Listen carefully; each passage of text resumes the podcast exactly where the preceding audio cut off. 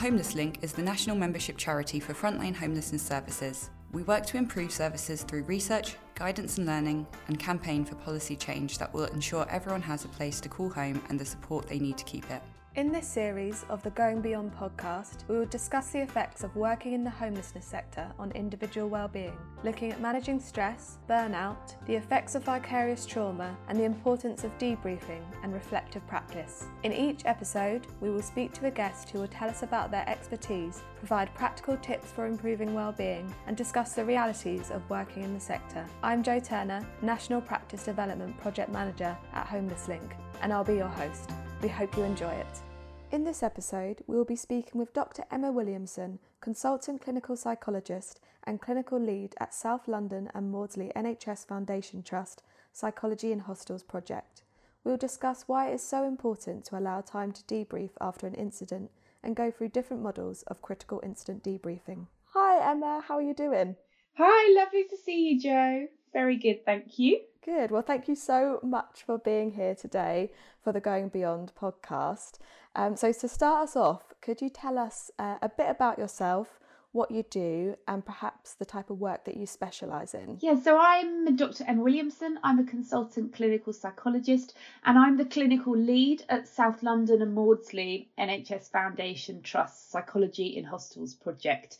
Um, I've, I've been the clinical lead there for um, coming up to 12 years now, actually, really steadily growing access to psychological therapies um, in partnership with the homeless sector. So, NHS really working inside housing and homelessness sector um, services to support people accessing psychological therapies. Um, alongside that, actually, I also um, lead an online training platform to spread best practice. So, making sure that we're supporting training and development for staff within the voluntary health and social care sectors, which is Animo training platform, where we we spread things and we talk about things like debrief, as we're going to be thinking about today, and other best practice developments. Brilliant. That sounds incredible. So, so so far in this series of the podcast, we've spoken about burnout the importance of boundaries, the effect of vicarious trauma, uh, and we've discussed how we can use mindfulness to unpack stress. So, as many of us know, when working in frontline services within the homelessness sector, there can be times where we have to deal with incidents, and often these situations can really push us out of our comfort zones. Um, so, I wanted to start by asking you, Emma, why do you think debriefing after an incident is so important? Oh, I think it's absolutely crucial. And it for me, it's one of those real central linchpins actually for maintaining good practice and our healthy working um, uh, in the settings that we're in. I see that it sits really nicely alongside things like reflective practice, supervision, um, good kind of working processes. So, debrief is one of those core strands. And the reason is that the work's tough, isn't it? We're, we're dealing with high levels of distress and complexity and system challenges, um, and often high levels of incident under pressure, staff teams sometimes short staffed or stretched.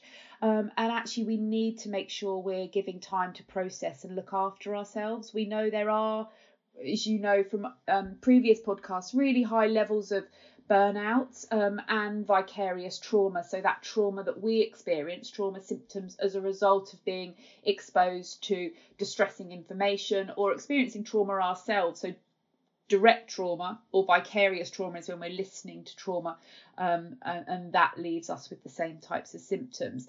And burnout we know leads to um, emotional exhaustion a lack of a sense of personal accomplishment in work, and also um, can mean that we have compassion fatigue. And really, despite being so values based often in this work and driven because we care, we can then find it really difficult to tune into the needs of those we support or our staff teams. So it's kind of central to making sure we keep connected to ourselves, connected to the work, and, and can continue to be well and have a sustainable career. Yeah, definitely. And I think it's about how we prioritize debriefing as well after incidents. And I know in previous roles where um, I've worked in frontline services and you're so busy that actually even you know after that incident everyone's everyone just wants to go home they don't want to stick around they don't want to chat And actually, you're then bringing that home and you're kind of debriefing by yourself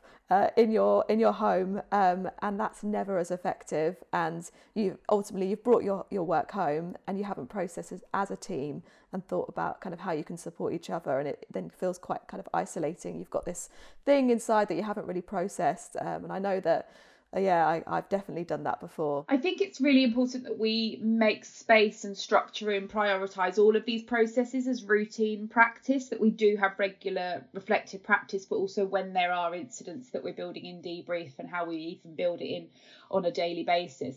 I know myself that often um, it can feel like the last thing we want to do, as you say, and sometimes when we need it most, we're less be less tempted to. And that's because of our natural psychological defenses.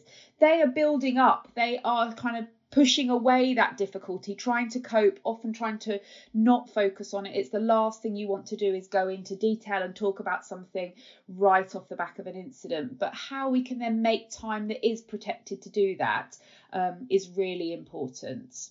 Yeah, absolutely. So I think it would be really useful for the listeners and me to kind of talk through different models of critical incident debriefing so that those who kind of are new to management or they are interested in looking at different ways of debriefing can kind of use these these models perhaps so there are there are lots of different models out there and there's a few that we use in our uh, homeless services what we found particularly valuable um, one of those is something like everyday good practice, which you could build in, and we've piloted um, this in some of the services that we work in, um, which we call shift reflection, and that would be something that you could do at the end of every day when there's a handover, when there's staff changes, if you are um, have particular daytime services you could do that at the end of the day or if it's uh, there's different shifts um, or when you come together. So just trying to build in a shift reflection where the whole team can come together at those key points punctuated through the day to process what's been happening. And we know that actually the impact of the work can build up on us. And i i sometimes use the metaphor of like splinters under our skin and actually we can get little splinters of the work and difficult things which really get under our skin and are a bit uncomfortable.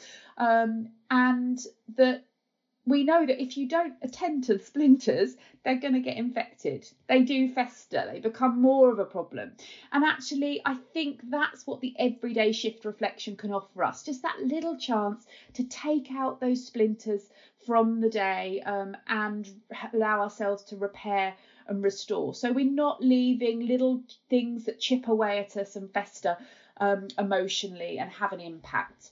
So shift reflection was first introduced and piloted at the Maudsley um, in inpatient psychiatric settings. Actually, they were finding that the level of um, distress and disturbance that the nursing teams were managing was quite notable, um, and uh, that this was having an impact on staff's well-being and they and they introduce and it's kind of that everyday pressure that builds up not only when there's been a critical incident. And they piloted introducing a shift reflection where the whole team would just come together together at the end of a handover um, and uh, spend a few minutes um, processing what had gone on and they found it lead to significant benefits for the team um, and that we then began to introduce and pilot, take some of this learning and think about what that looks like in a homeless setting. So the model, just so if people wanted to give this a try, to try and introduce it, would be that um, find a, a, time in the day, think about your rotas or structures where you could come together as a team, maybe at a handover, and take it in turns to go around in a circle and just to name something um, about the day that has been the most difficult or distressing or the hardest part, and something that you're grateful for or that you think went well or that you're proud of. And actually, we found that by both leaning into the distress and difficulty and naming that, so you are leaving that, you're having that witnessed as a team, you're able to process and name it. Um, and then moving on to containment, which is the strengths based reflection. This is what went well as well. Actually, that helps teams sustain um, themselves. It helps you process individually. You have that outsider witnessing by sharing that as a team. The team can then be aware of what was difficult for each other and check in. They may do further developments or follow up with each other later. But just that very simple process of just naming allows people to leave that difficulty at work, as you were kind of talking yourself, not talk, not taking it home and that when people then leave they walk out that door they're able to kind of have a transition um, and move into uh, their life outside of work and leave that there and we have seen teams that have been able to try and introduce this routinely and pilot its effectiveness that it does have a lasting benefit for teams super easy literally taking two minutes each. You know, it doesn't add on time because that's another thing. People want to go home, their handover's overrunning, it's the last thing you want to do. But actually, it's it's a false economy sometimes to not just give yourselves that couple of minutes as a team to come together to process. Yeah, definitely. And I think even just the giving people the opportunity to say, oh, this didn't go so well today, or I struggled with that, just allows people that opportunity to be more open and there not be an assumption that even if there isn't you know a critical incident that day there might have been something that's considered a bit smaller that actually you did struggle with and like you might have taken that home. And it's i think allowing giving just you know 5 minutes for everyone to be like right i'm going to be open about how i felt today just really kind of encourages that culture of sharing and supporting each other. Um, so it's really nice and like seems like a very simple but very effective kind of tool to use um, yeah, it sounds great. I think it's um it's a really nice way to come together, and that they did see notable impacts on the inpatient psychiatric units as well. So I do encourage people to give that a try. I think that it's also um, really valuable for our resilience to focus on what goes well. And that's also something that my psychology team, for example, have as a standing item in our team operational meetings. We will always look for strengths, successes, compliments, and we have it as a standing item. And we encourage everyone to be thinking about what's going well. And that's strengths based alternative. So processing the difficulty, looking for um, what you'd like to build on more. It, it's crucial in sustaining us. Yeah, it's so true because I think we focus on things that didn't go so well and you know oh god this happened and quite negative stuff so actually to end kind of a day on actually this went really well today and I'm really happy with this this thing that happened and I'm really proud of myself is like such a great way to kind of end a day that might have been kind of quite difficult at times but actually really like you said focusing on those strengths uh, to sort of end the day and kind of leaving that there and going home and feeling that kind of that last thought was okay that that's something that went well and I'm grateful for that um, yeah it's a really lovely way Mm, amazing. So obviously there's this the shift reflection, and I think before when we spoke, there was also the the structured group process as well. Um, it'd be great if you'd be able to chat us through that, if that's okay. Yeah, definitely. So um, the there are various group structures that you can use. Um, at South London and Maudsley, we use critical incident staff support, which is a structured process called CIS is the acronym Critical Incident Staff Support. Um, but we also have outlines of um, debrief structures on the Animo platform in our uh, PIE course, for example, where people can download um, a flow chart and watch a bite-sized video about that. So there are lots of models out there, and if people Google it, they'll be able to find some structures. But I think what's important is that this is something that's planned, that it's responsive after an incident, um, and it allows all of the people that could be impacted or involved to have a chance to process. So when we're thinking about um, when we need a debrief, it's probably um, worth just taking a step back actually to think about what is the impact of incidents on us so that we then know what we're looking to help through a debrief um, and then what what you should be looking out for if you need further support after a debrief because this is one part of a well-being process. Um, and so it's really usual after a scary incident an incident of violence a death in a hostel maybe the staff team have needed to perform CPR on a client or call an ambulance, or there might have been um, uh, an altercation between residents or towards staff. You know, thinking about the full range of incidents, it doesn't have to be only certain types of incidents that we might do um, a, a, formal structured debrief uh, because it's about our subjective experience and how we found that. And I think sometimes having a lower threshold for coming together as a team is really important.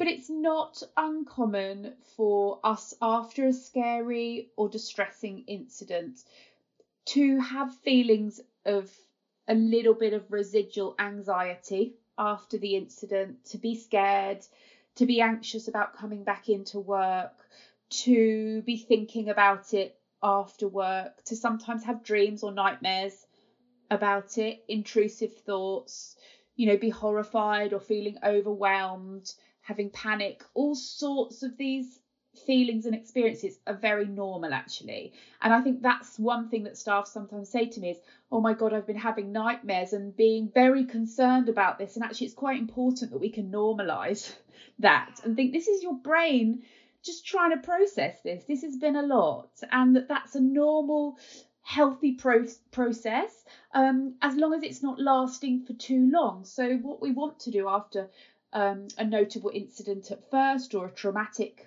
event is we want what we call active monitoring.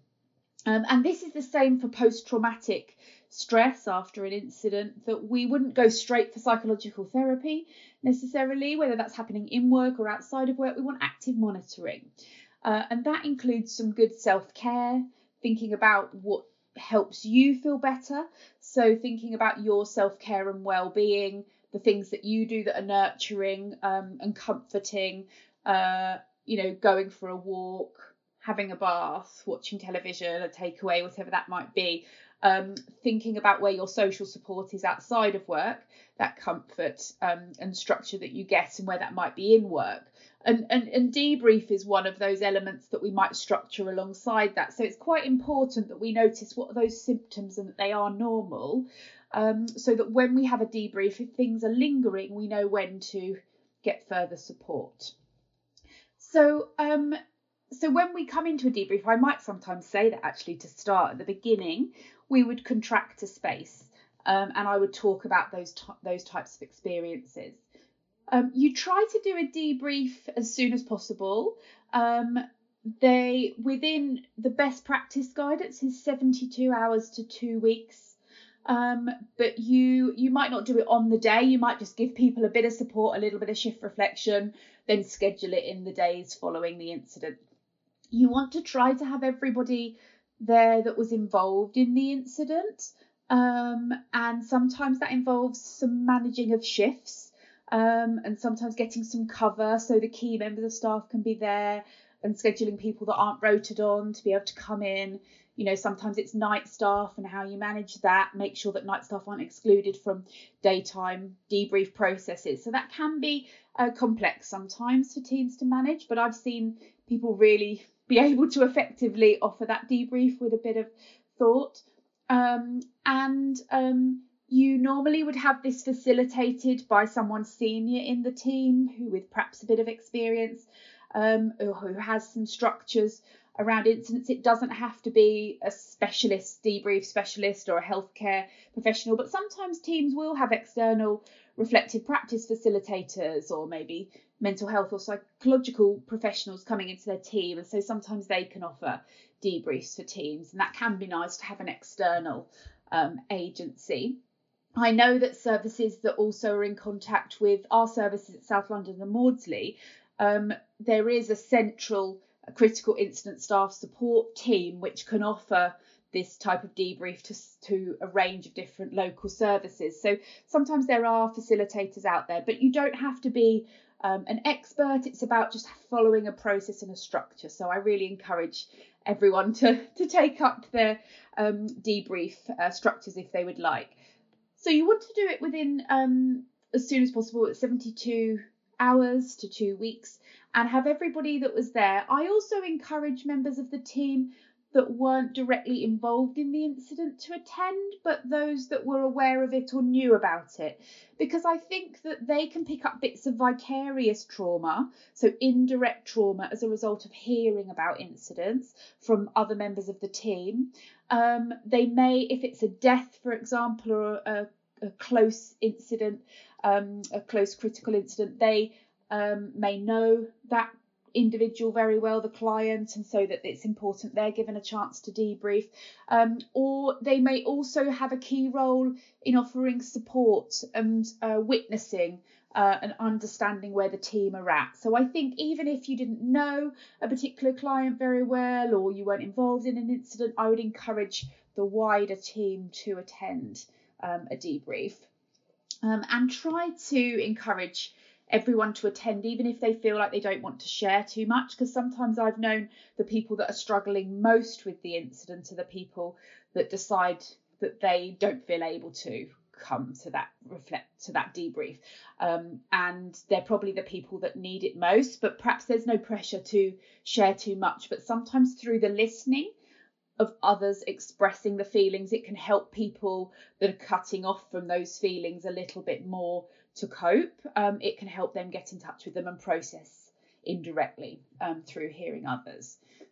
Um, so, so that would be the the setting up process that I would say about who attends and when you do it, and um, and what type of feelings might be coming up prior to that. Okay, and what would you say is the best sort of environment to have those those debriefs in? Because I think, I mean, for some people, sitting in a big group and talking about how they're feeling might be actually quite difficult uh, for them. So, for those individuals, what would you suggest? What would be a kind of the best environment to have these group debriefs? So there's all sorts of different ways that you can debrief. So you could debrief ind- individually in supervision or to to be contacted by your manager directly or to have a peer debrief or the shift reflection as I was saying.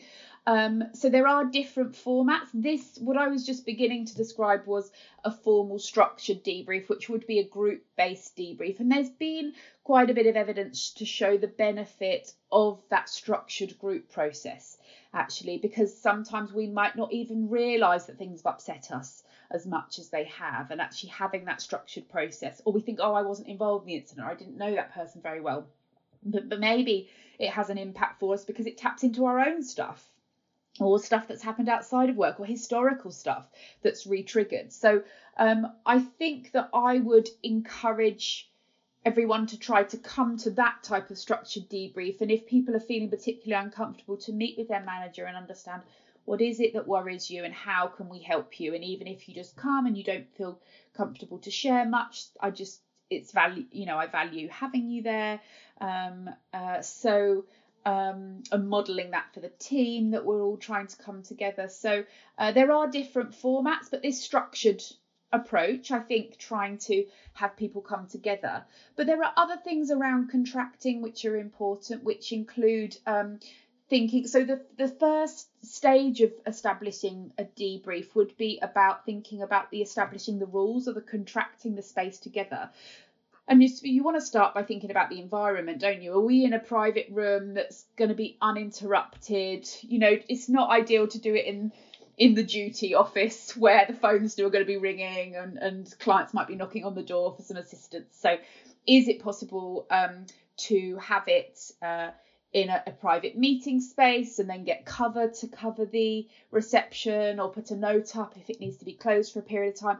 Or some services that I've worked in have hired a small space or have swapped with a local service and so they've gone and used their group room so it's the staff that are there aren't likely to be interrupted um, uh, because they're not they're not running that service.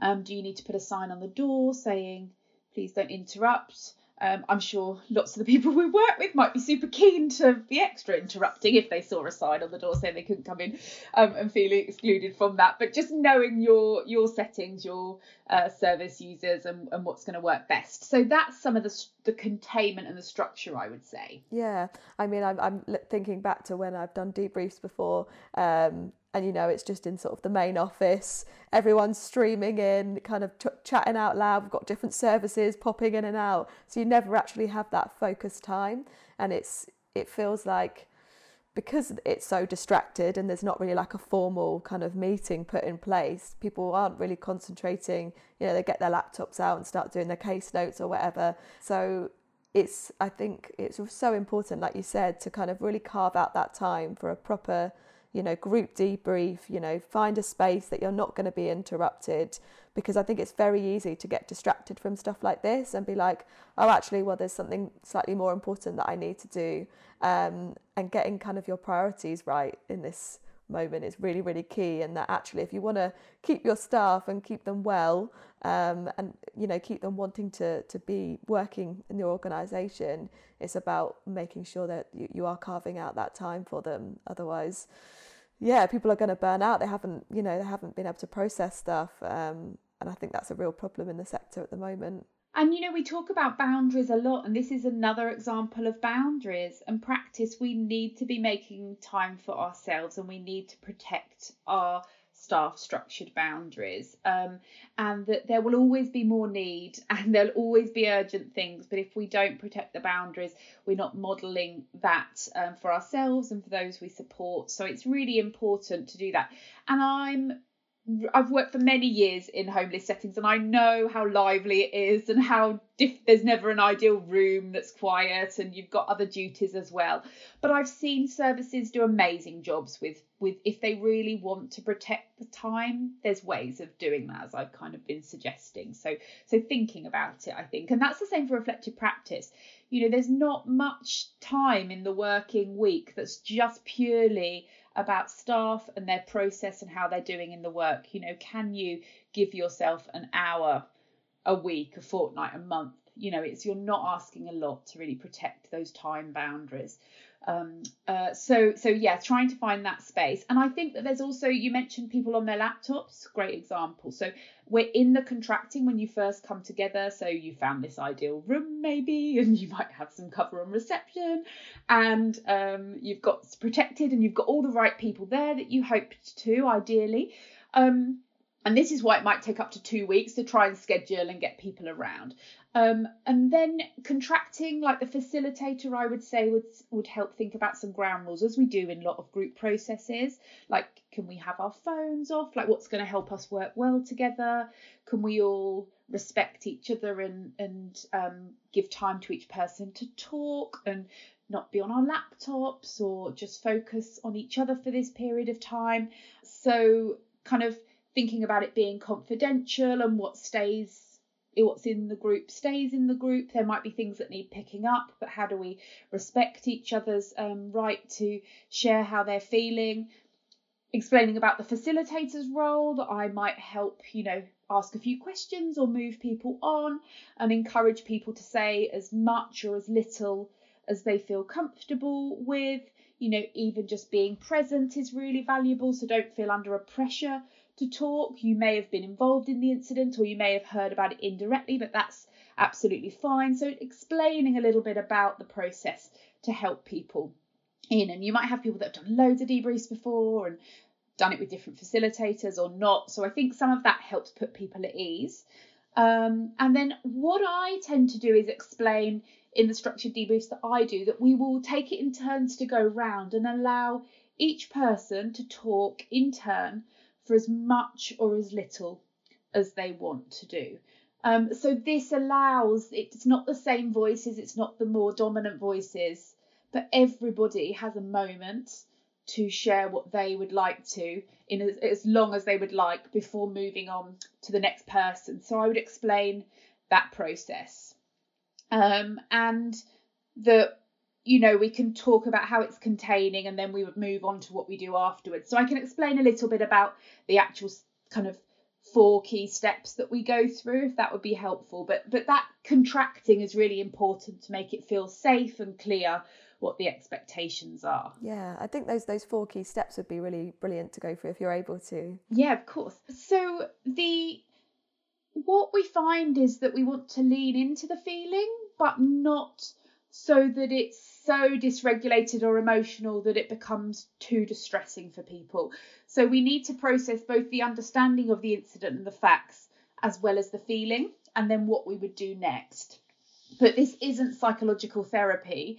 Um, so we're not we're not exploring really deep distressing emotions. So if people start to become very dysregulated, we would offer some containment and think, what can we help you now? But what we would do is I would often um, explain the process and then I would go around each person in turn and just ask people to describe how they first found out about the incident or what they first so how they first found out about the death or how they were involved in the incident or what was the first thing they knew about this um, and the facts and to describe it in as much detail as they would like and then how that made them feel what were the feelings and then what were the most difficult moments of that for them so those three questions i sometimes put those three points to each person um, and sometimes I will then follow up. So, what, what was the most difficult moment of that? That might be a secondary question, and then I'll move on to the next person. So, what we're doing is we're going from the facts of the event, how people found out. So, I first found out in my emails, or a resident came knocking at the door and says someone was having um, a distressing incident upstairs. So, some people were there and they talked through in detail. Other people found out in handover or when they came back from annual leave, etc. So, that allows everyone not to have to be only in the incident to be able to share. And then to talk about how they felt, what was the feelings that were coming up, what was the worst moments for them, um, and and kind of what was so we, we're going from the facts into the feelings. So that's step one and step two. And then um, you, so I would go around everybody, and then I would ask people um, kind of what um, they would need next. So, what went well in the incident, and was there any learning? Um, so it's it's not a time to criticize each other. It's not a time to find fault or blame. But sometimes people really need to say, you know, I wish I'd done X, Y, and Z, or you know, it feels important that we remember this for next time. So the facilitator's role is to make that benign and be supportive, but it's really just allowing people to think, right, a future focus. What do I need now? What's going to help me? What do I need from the team? What will be the learning? So, thinking about how we help people put kind of subtle action plans in place. We're not sitting there writing them down, but thinking, um, where do I get social support? What's going to help me manage this now? Um, and um, and then I would the fourth stage would be to think about um, some type of closing down process. So um, it might be about thinking about what do you want to take away from this, or what would you want to hold on to. I find it really nice if we've had a death to think about what would you like to hold on to about the person. What are your memories or anecdotes or things that will stay with you? And that is often a really lovely way to do some kind of reminiscence experience, thinking about the person and funny anecdotes and and touching stories often come out through that process, um, and it lightens the um, tone, the emotional tone after having gone into the difficult feelings. Um, so they would be the the four kind of steps. It's kind of the facts steps about what happened, the feelings about how it was, what was the worst part for you, and then maybe moving into lighter feelings of what you were grateful for or what worked. And then future, what now? What are you going to do to look after yourselves? What do you want to take forward? What's the learning? And then a closing down. So um, thinking, you know, what you tend to do now? What do you want to hold on to about that person, um, etc. So that is a really nice flowing process which leans into the feeling a little bit but also is then containing and helps take people out of it. Yeah, definitely. That's really useful to go through those four steps. I think it kind of it's like a circular thing of like let's delve into it, but let's make sure we're not sort of ending on really going in on those feelings because you'll then still feel like there's more to go. So yeah, that's um that's really really useful. I'm wondering if we can just quickly touch on, you know, after after an incident, say that you've had uh, you've had a debrief um, either the sort of the shift reflection or you've had you've had a structured group kind of process uh, debrief.